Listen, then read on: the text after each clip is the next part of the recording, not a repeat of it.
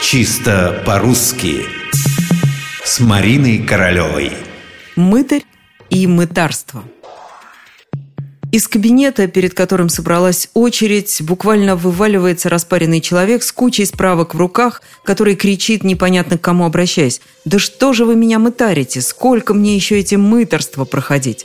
Все испуганно замолкают. «Мытарство». Он хотел сказать «мытарство».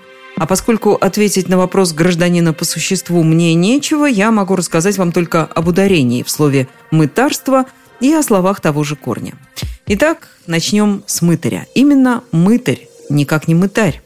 Так в современном русском языке обозначают страдальца-мученика.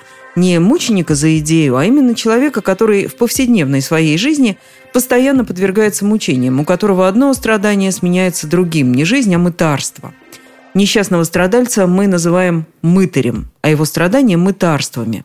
Обратите внимание на ударение. На «ы» оно приходится только в слове «мытарь». Во всех остальных переходит на «а». Мытарить, мытариться, мытарство. Для справки, мытарями в Ветхом Завете называли сборщиков податей в Иудее. Слово «мытарь» было уже и в старославянском, и в древнерусском языках. «Мыто» – так именовали пошлину за ввоз – Языковеды считают, что слово было заимствовано из древневерхненемецкого, где «мута» как раз и означало «пошлина».